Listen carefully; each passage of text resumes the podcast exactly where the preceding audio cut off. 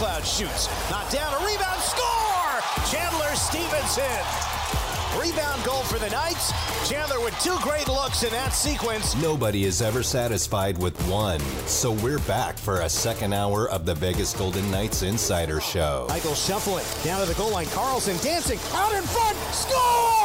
Backhand pass. Karlsson to Marchessault. What a goal! From the Findlay Chevrolet Fox Sports Las Vegas studio and live at lvsportsnetwork.com. Here is Darren Millard and Ryan Wallace. Getting set for the Boston Bruins and the Vegas Golden Knights at T-Mobile Arena. It's the second half of back-to-back for Vegas as they follow up a 3-0 loss against the Colorado Avalanche. And it was a game in which Vegas didn't produce a lot of offensive chances, but hung in there last night. Can they raise the level of their game tonight against the leaders in the Atlantic Division and one of those teams that's challenging for an Eastern Conference title in the Boston Bruins? It'll be interesting to see for the Golden Knights what they're able to bring to the table tonight. As we've kind of talked about, there wasn't enough offensive jump from this team last night in Colorado. But the good news is you get right back into it against a quality opponent in the Boston Bruins, and I'm hopeful that the Golden Knights are ready for that challenge. Here's the update on Vegas Golden Knights, who have just released this information regarding lineup decisions. Kaedan Korczak and Jonas Rondbjerg have been recalled from Henderson. Lucas Cormier and Grigory Denisenko have been assigned for HSK. So a defenseman and a forward called up, and to make room, a defenseman and a forward have been assigned to the Henderson Silver Knights. Kaedan Korczak is just coming off the lower body injury. He was assigned to Henderson earlier this week.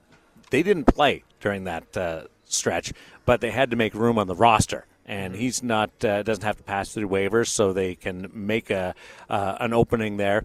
I thought he was going to get a chance to play this weekend, coming back from the injury, but obviously shows you that they had other plans and wanting just to give Cormier an opportunity to play and get his feet wet, maybe some time on the power play. But Korczak comes back up, and it does look like if you're going to bring him back up, I would expect Kaedan Korczak to be in the lineup, and Jonas Rondbjerg has been recalled. Jonas Rondbjerg wouldn't be the type of player that that you would say is going to be your 13th forward, and that is indeed the situation, because Grigory Denisenko has been assigned to make room for him. So a slight shuffle, not a sonic boom, but but we've got some changes coming ahead for the Vegas Golden Knights with a couple players assigned to Henderson and two more called up. Yeah, and when you look at kind of the players that are now in the fold, I think for the Golden Knights, as we've talked about with Jonas Rondbjerg, there has been a maturation to his game and understanding what you're going to get out of him every single time he takes a shift for the Vegas Golden Knights. You know that you can depend on him in a bottom six role and that he can kind of fill that void for you. So depending on if you're looking for either a little bit more responsibility or just a player that does the work on the forecheck, it makes a lot of sense with Jonas Rondbjerg. And then as you've talked about with Kaedan Korczak, his puck-moving ability, how he kind of filled that void initially when Shea Theodore went down. I felt like it was maybe only a matter of time before we get to see Kaedan Korczak back in the fold, and I think if you're going to get to him tonight, it makes a lot of sense to pair him up with Braden McNabb.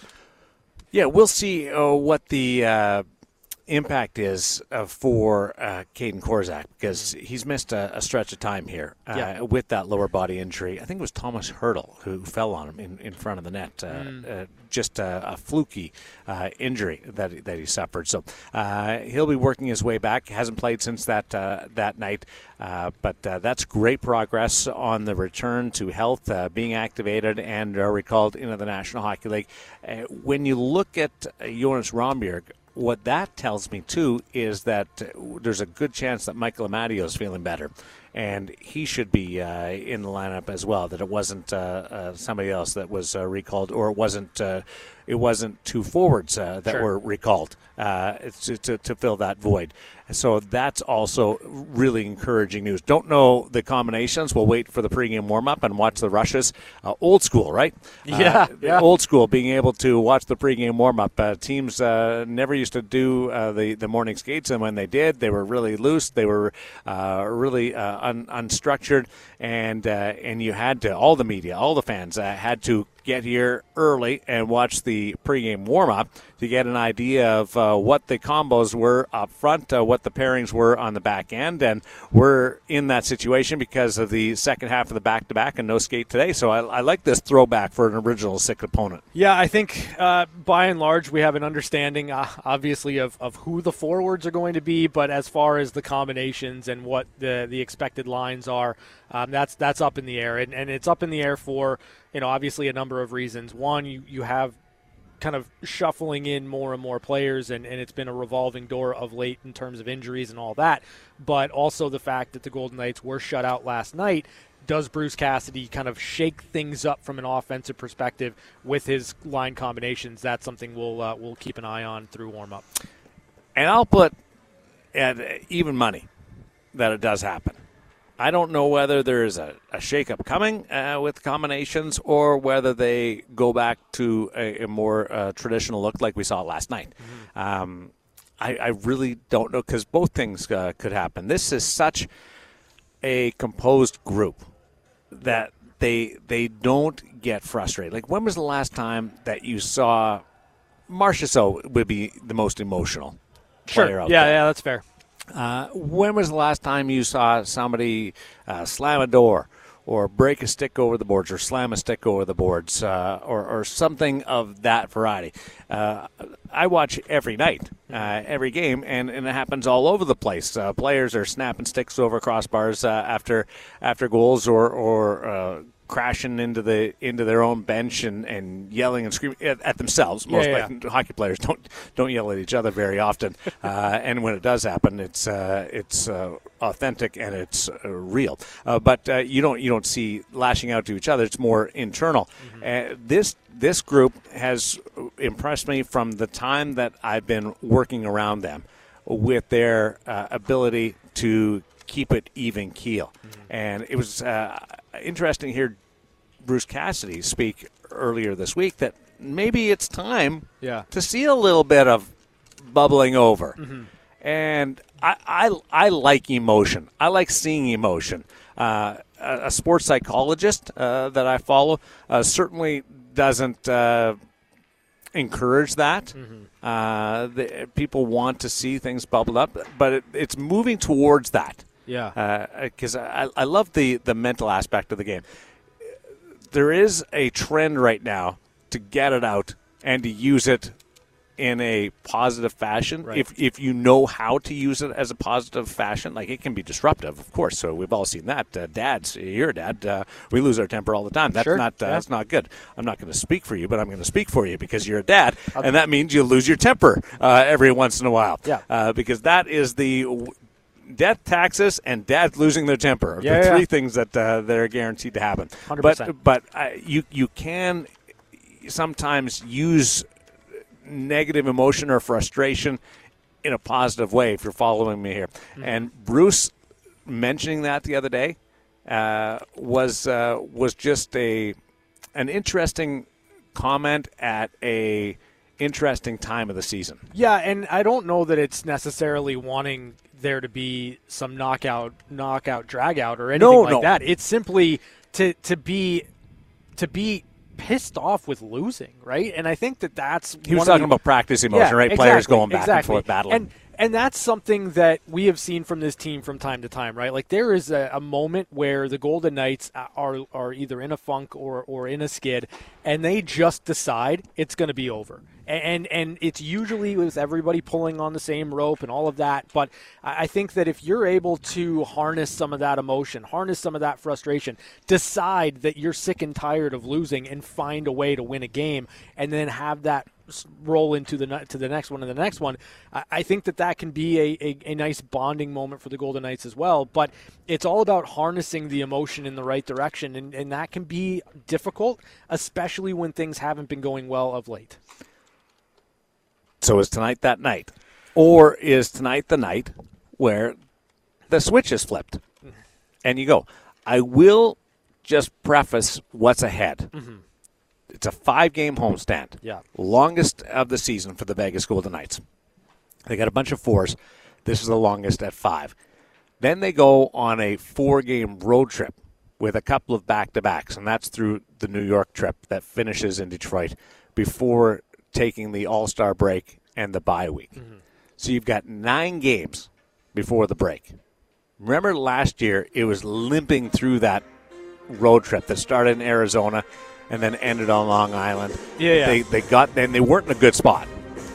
They got the break, and they came back, and they were unbeatable. Yeah, for the rest of the way. Pulled back into top spot in the West and the Pacific, and were able to hold off Edmonton.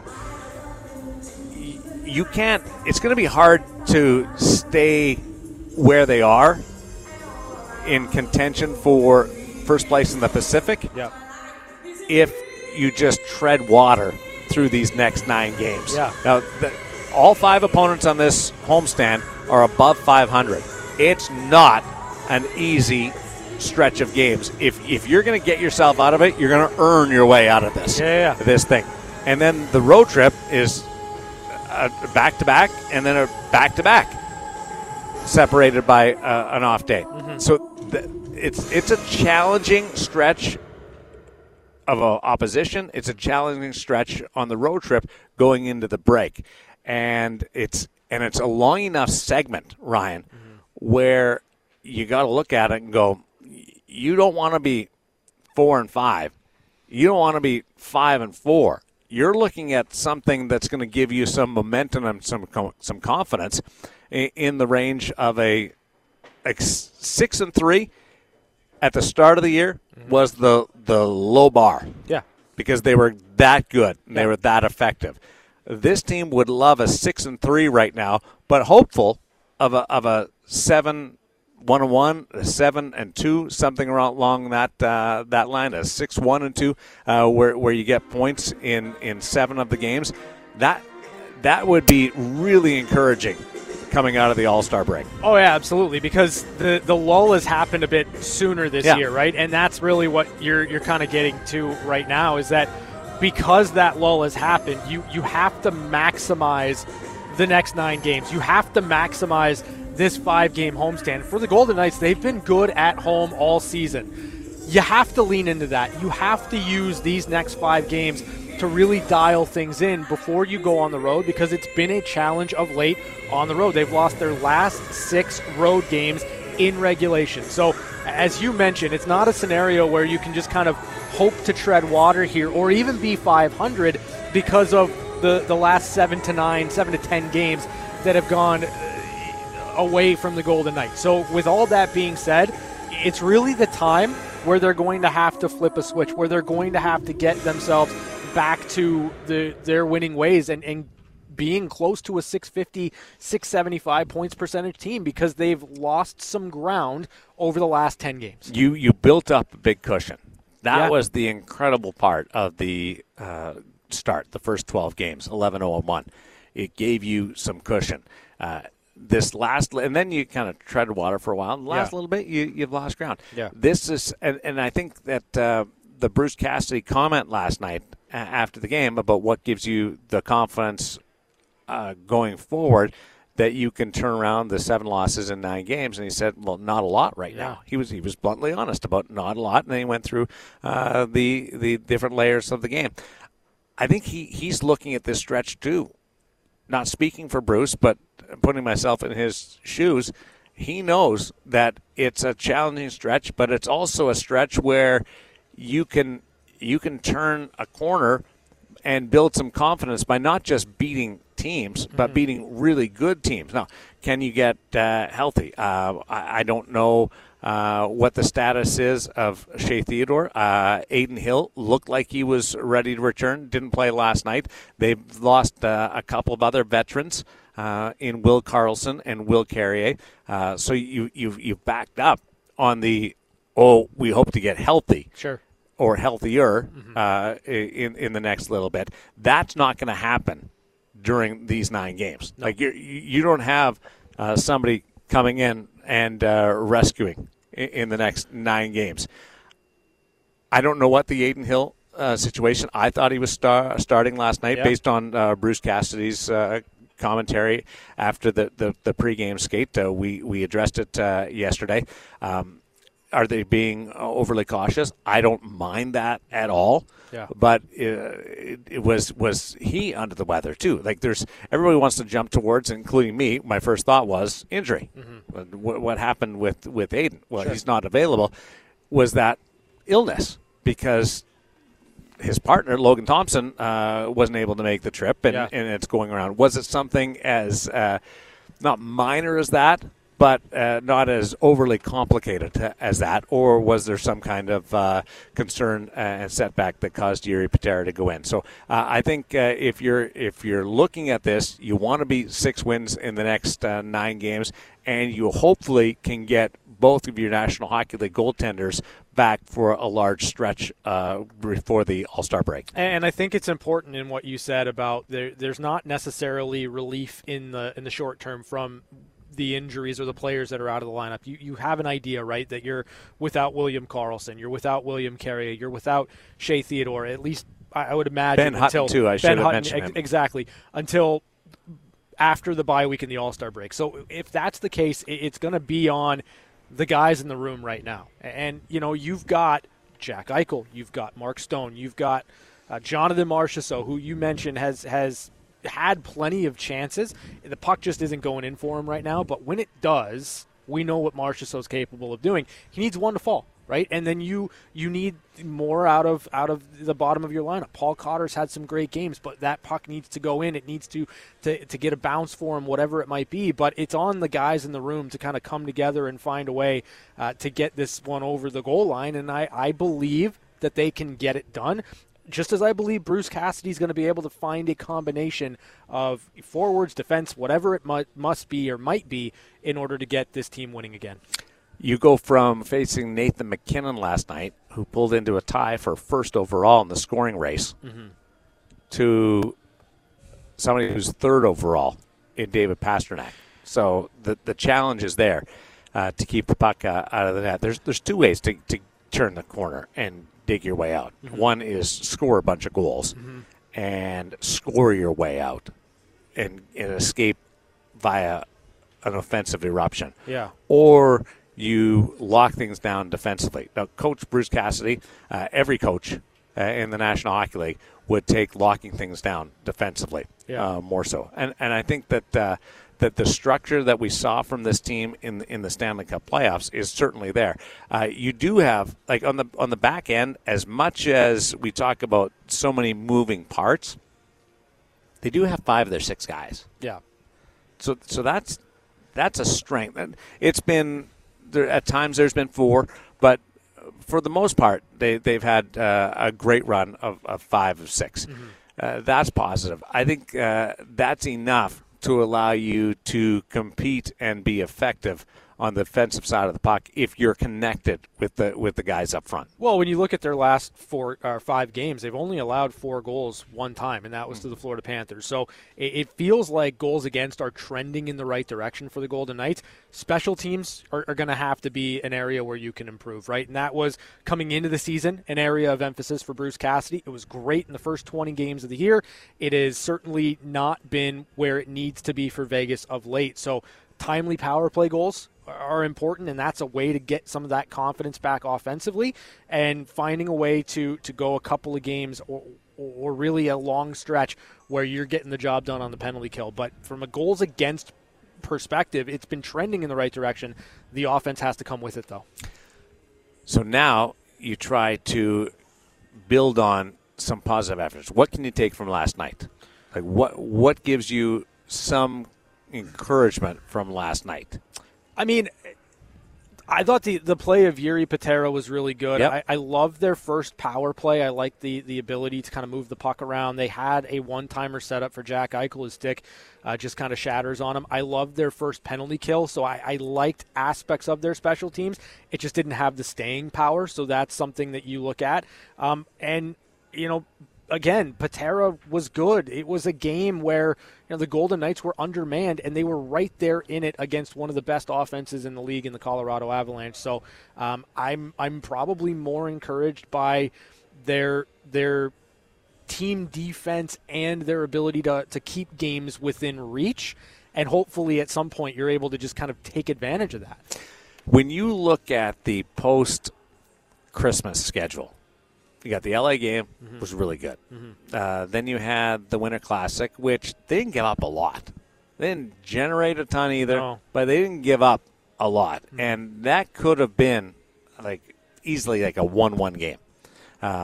You got to score, but you also I think they could have limited a couple of goals in that regard.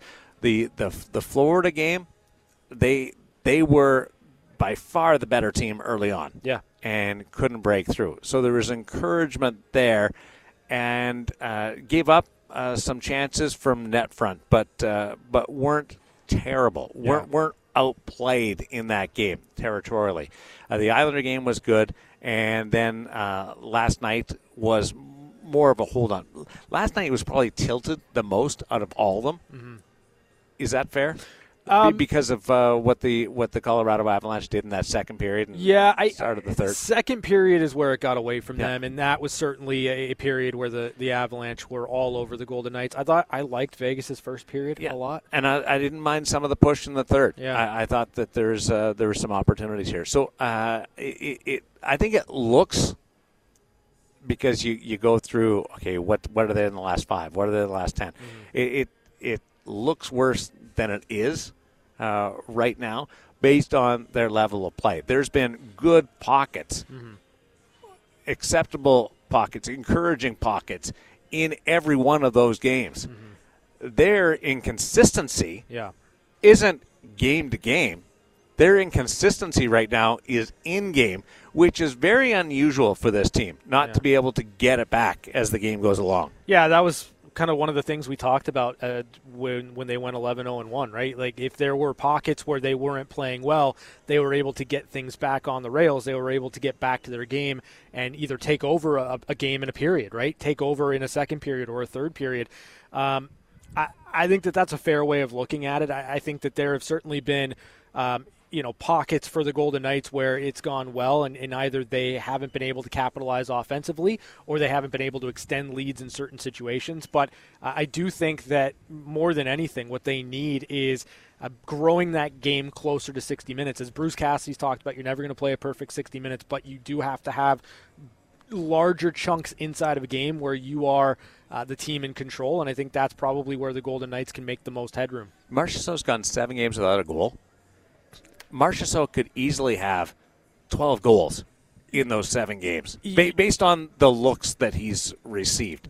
He is as snake bit as I've seen Jonathan Marchessault in my time watching him play. Okay, listen, I'm not going to sit here and be a homer or anything like that, but Jonathan Marchessault could have had a hat trick in the first period against the Florida Panthers. He had 6 shots. It was unreal. He had 13 shots in a 4-period stretch from the Winter Classic and then the first period of the Florida Panthers. Yeah.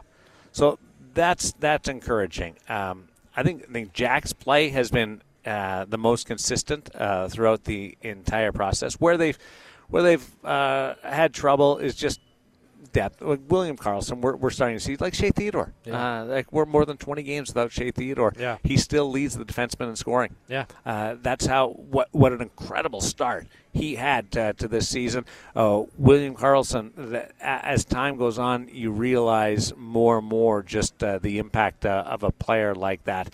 So you do need some of these chances, like what you saw from Stone. Mm-hmm. What you saw from Marchessault in the last few games, some of those can go, you're good. Like, the Nick Waugh second goal the other night is a great example. The goal against the New York Islanders.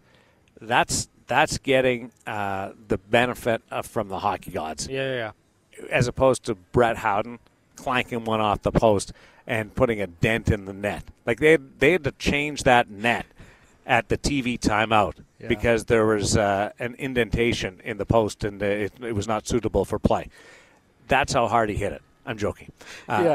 But the goal by Nick Waugh, his second one the other night, squeezed through and managed to just crawl across the line. Great shot, great play. I loved his fake to the point and taking it to the net, but he got a break in that regard. And you start to get some of those go your way a little bit, and it might take something like that, a little bit of a nudge to get your confidence back.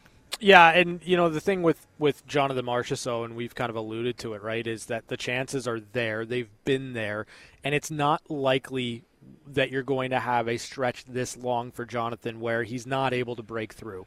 I feel like it's right there. It's on the cusp. You're going to need it from him. But, you know, in bringing up Nick Waugh and in talking specifically about William Karlsson and the absence that the Golden Knights now have in their middle six, bottom six, whatever you want to call it, that's an opportunity for Nick Waugh to really take hold of that spot and bring some guys along, bring himself along, and chip in with that depth scoring. A lot of the reason the Golden Knights were able to get through injury issues last year is because you got a career year out of William Carrier, right? 16 goals out of that player. Like, you're going to need some of that from the bottom of your lineup to help you through right now too. A bunch of 7 o'clock starts Eastern time, 4 o'clock starts on our clocks are underway in the National Hockey League. We'll run down some of those. Plus, a sighting on the Vegas bench here at T-Mobile Arena gives us an idea of who the starting goaltender is going to be tonight. We'll tell you about that as we continue on Fox Sports Las Vegas. Karlsson, left corner, centered, one-timer, score! It's time for One-Timers. One-Timers. A quick look at news and notes from around the National Hockey League, brought to you by Paul Patalaw. It's not about the injury, it's about the recovery. Got tickets to give away to the Nashville Predators, Vegas Golden Knights on Monday, 3 o'clock start on Martin Luther King Day, and we will give those away at the end of One-Timers, 702-876-1340. Don't call yet, but have that number programmed in. Chapman will not be answering calls until the end of this segment. I have learned something. It gets windy in Vegas. Yes. There's been times where it's been gusty. I don't remember a stretch since I've been here where it's been this consistent. And my Ring app, my Ring doorbell, is getting completely suckered in by moving bushes. It keeps going off, and I keep checking to see what are the cats doing, what are the dogs doing, because they run out on that side. It's just the trees blowing around, and that's how strong it is, because that's never happened before. Yeah, no, it's it gets windy here. It gets windy here. It is at times frustrating to deal with, but, you know, I'll take wind and usually perfect weather most of the year over anything else. I think Chapman left the dome open, and we've got a leak that needs to be patched, because I want to go back to the perfect temperatures and the perfect conditions. I've not gone through a stretch where this many days where it's windy. Usually it's a couple hours, maybe a day or two, and I can't ride. But this is extreme. Hey, we've sometimes going with the wind can be good. That's not the case. If it was an outdoor game, I would say Owen Tippett had a great wind at his back or was going downhill. That wasn't the situation in overtime last night. The Philadelphia Flyers forward, who I think of as a shooter. Like, he could score from the blue line with a wrist shot in the OHL. He just has a release that is absolutely deadly. Yeah. But he set the top speed in the NHL last night. Wow. Clocking a speed of 24.21 miles per hour. 24 miles per hour on skates in overtime last night. That is your bar now in the National Hockey League. It's hard for me to fathom the speed of the game, and it was on display for me in a different way at the Winter Classic. I was on the glass. You can get a different sense of how fast the game is, but the fact of the matter is, when you start talking about 24 miles per hour, over 24 miles per hour. It's exceptionally hard to even like contemplate how quickly you are moving, and then how much extra stuff you've got to do at that speed too. It's unreal. And eventually you're going to run out of room because you only got 200 feet. Yeah, that's true. So you either got to stop or turn a corner. If you're going 22 miles per hour, which is the average top-end speed in the National Hockey League, not the average speed, but the average top-end speed is 22 miles per hour, you're losing ground to Owen Tippett. Yes. Like, that's another way to phrase it. Anaheim Ducks Trevor Zegras out 6 to 8 weeks with a broken ankle. Yeah. A broken ankle. Now, here's the cup half full.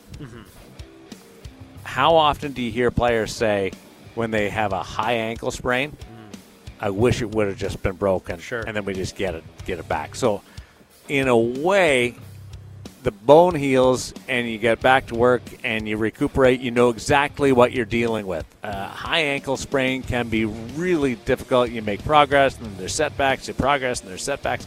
It's one of those ones. So I'm looking at this, as goofy as it sounds, as a positive for Trevor Zegras. I think you've got a timeline. You have maybe a more straightforward recovery in terms of, you know, understanding what the damage is and how to quickly get back or best get back, as opposed to, you know, dealing with a high ankle sprain, as you mentioned. So I think you can look at it half full that way, but, you know, it's unfortunate, I think, for Zegras, who was starting to kind of find his game a little bit for the Anaheim Ducks. You just kind of hope him a speedy recovery and that he's able to get back and you know, be the dynamic offensive player we know he can be. New Ducks teammate Cutter Gauthier was on the team podcast, and he said that the decision not to play for the Philadelphia Flyers is a personal decision, but would not go into details. Now, have you heard the fallout from not wanting to play for the Philadelphia Flyers? And then there was the report by somebody on a Flyers podcast who said that Kevin Hayes was responsible because he knows Cutter Gauthier and convinced him not to play for the Philadelphia Flyers. Then there was death threats to Kevin Hayes, who now plays for the St. Louis Blues. Yeah. And, John Tortorella lashed out at this reporter last night, which was great. It was one-sided, and the reporter took it, and John was for a tuning in was as controlled and respectful as you can get. But this is where I have an issue with the, and it was sort of the same going down with the social media running with the Corey Perry absence. Yeah. If you don't come out with a reason, it's left up to everybody else to come up with a storyline. Right. You're looking for it. You're digging for it. Not everybody's going to be absolutely journalistically moral. And so rumors spread, and stuff gets posted that's not accurate. People see it. They repeat it. It's broken telephone. People don't even know what broken telephone means anymore, but because they didn't have a cord. But but it becomes that. So here's where I'm talking. I don't agree with a player. I'm not John Shannon. I don't agree with a player trying to tell you where he should play. But that's his decision.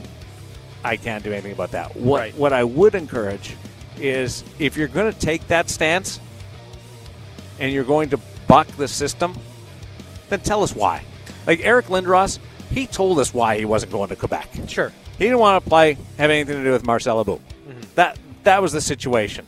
Adam Fox wanted to play for the New York Rangers. Yeah. We knew that. He was upfront about it. I don't agree with everything, but they were upfront about it. And Eric's a friend of mine. This just leads to massive speculation. So I guess the question is, like, whose responsibility is it in that situation to not be wildly speculative? Because there's really no reason for there to be speculation on a personal decision. Like, you can make the argument that does Cutter Gauthier owe anybody anything to explain his reasons? I'd say no in that regard. And by the same token, I don't know that the media or anybody in that situation needs to spread rumors or speculate on what the reason might be. No, I think he does owe it to the people, to the fans. You're entering professional sports. The fans are a different story. Well, though. It's. Do the Philadelphia Flyers know? They were told, or know. Based on, and that was wonderful the way they handled it. Like you want a textbook PR spin, like and how they spun that the other night on their broadcast. It was effective, and I have some loyalties and some appreciation for the Flyers because of some of my friends that are involved with that organization. But they did a good job, and I'm sympathetic for a player that obviously didn't want to play there. And I just, if you're going to take that stance, if you're going to play that card, then be upfront with it, because there's something there that stopped this player from wanting to play for that franchise. Stand up, be public with it, own it. And you can do that through your agent, you can do that through the team, or you can do that yourself.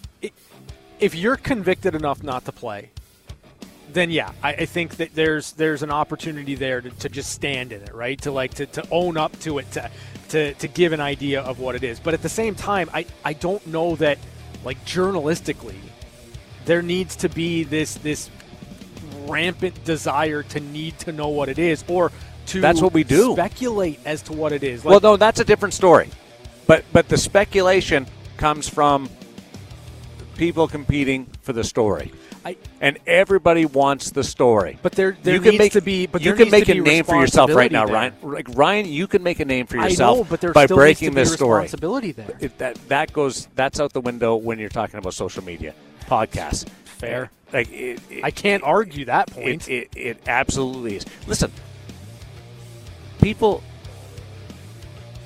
aren't held to the same account. If you're not employed by somebody, if you don't have an editor, if you don't have a news director, if you don't have a boss, who do you answer to?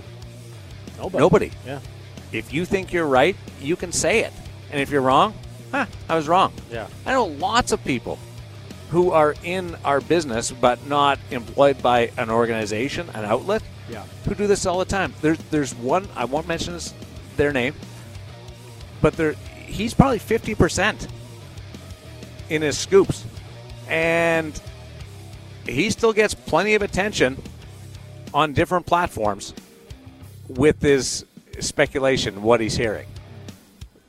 There's a desire for speculation when the facts aren't available, and that I think is kind of where I'm split on this, because as somebody that feels from a player perspective, if you have your reasons and they're strong enough to force essentially the hand of the organization that drafted you, I don't see what the big deal is in just voicing them, right? Like, I don't see what the big deal is. But if that is the decision that you make as a player and you want to just exist in that, I think the speculation needs to be tempered by chasing that story. Well, you can't do anything about the speculation. That's the thing. I agree with you. Yeah. Like, in a perfect world, you're right. Then in that case, then tone it down. But there's no way to put that cart back in the barn. If you can't police that, then the onus becomes on the player to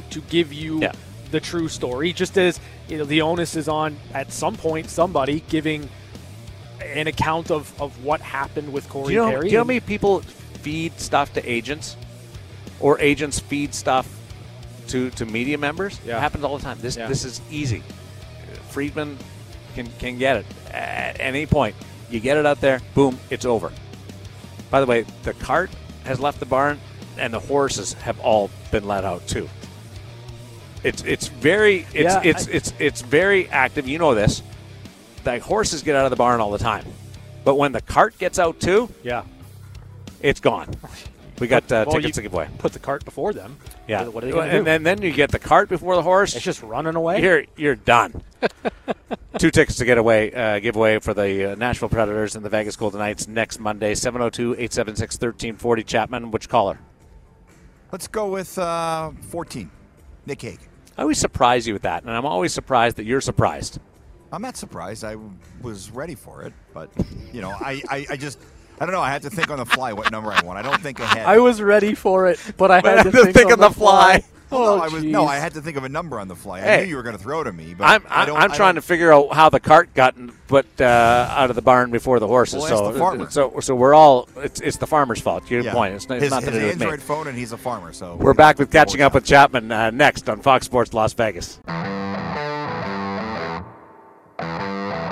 When the guy wouldn't stop talking, we had no choice but to give him his own segment.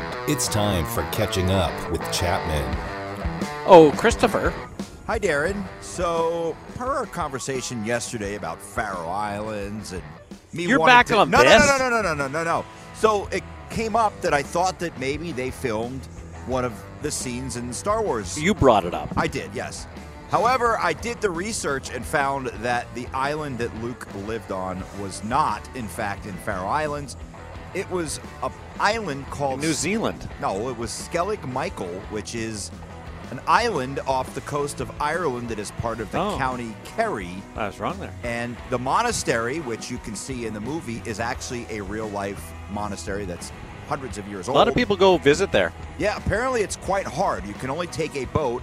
But Star Wars people love it. Yes, and it only goes once a day. However, a little bit closer to home, you can visit some of the locations where Tatooine from A New Hope was filmed, right down the street from us in Death Valley. I guess it's technically not right down the street, but some of the places that were used in the Star Wars film A New Hope were filmed in Death Valley. Artist's Palette, Dante's View, Desolation Canyon, Golden Canyon, and the Mesquite Flat Sand Dunes, all part of the filming for Tatooine and some of the locations. I was reading, you would not be permitted to be filmed there in 2023-24 because there's now restrictions on what can be filmed in the park and what can't. But I love what you've done here. You took speculation yesterday. Yes. And were wrong. And turned it into a follow-up on Catching Up with Chapman.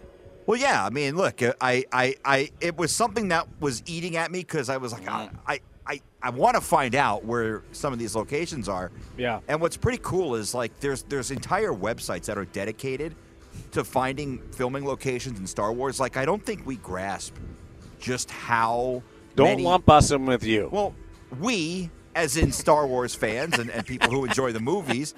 And we know that you don't because you're a Jar Jar Binks fan. But how many locations there are all over the world, from Bolivia to Tunisia to Death Valley to small islands. Hoth? It's a galaxy far, far away, Chapman. Hoth was a fjord in Norway where they filmed it. So, and apparently it was so cold that they had to wait days to get out and film it because it was so cold at the... Well, they had to slice open that animal for him to keep warm. Yeah. Tauntaun? Yeah. Yeah. There it is. Hey, just saw Logan Thompson. This is about 35 minutes ago. He came out and sat on the bench and was doing his visualization. So that's a sign that he could be the guy, and we're willing to go down that path. Speculation. I'm just... seeing and reporting and passing it along. Yeah, I saw it too, but I think we just lean into the old school. Oh, Bruce is going to chew you guys out tonight. Now we find out when they take the ice for warm up. We were using the big zoom lens from our spot up here. Yeah, we were. You're still doing it too. Taking pictures of people on the bench. Owning it. That's what we do. Nobody's safe from our peering eyes on the VGK Insider Show on Fox Sports Las Vegas. The pregame show's next with Ryan Wallace.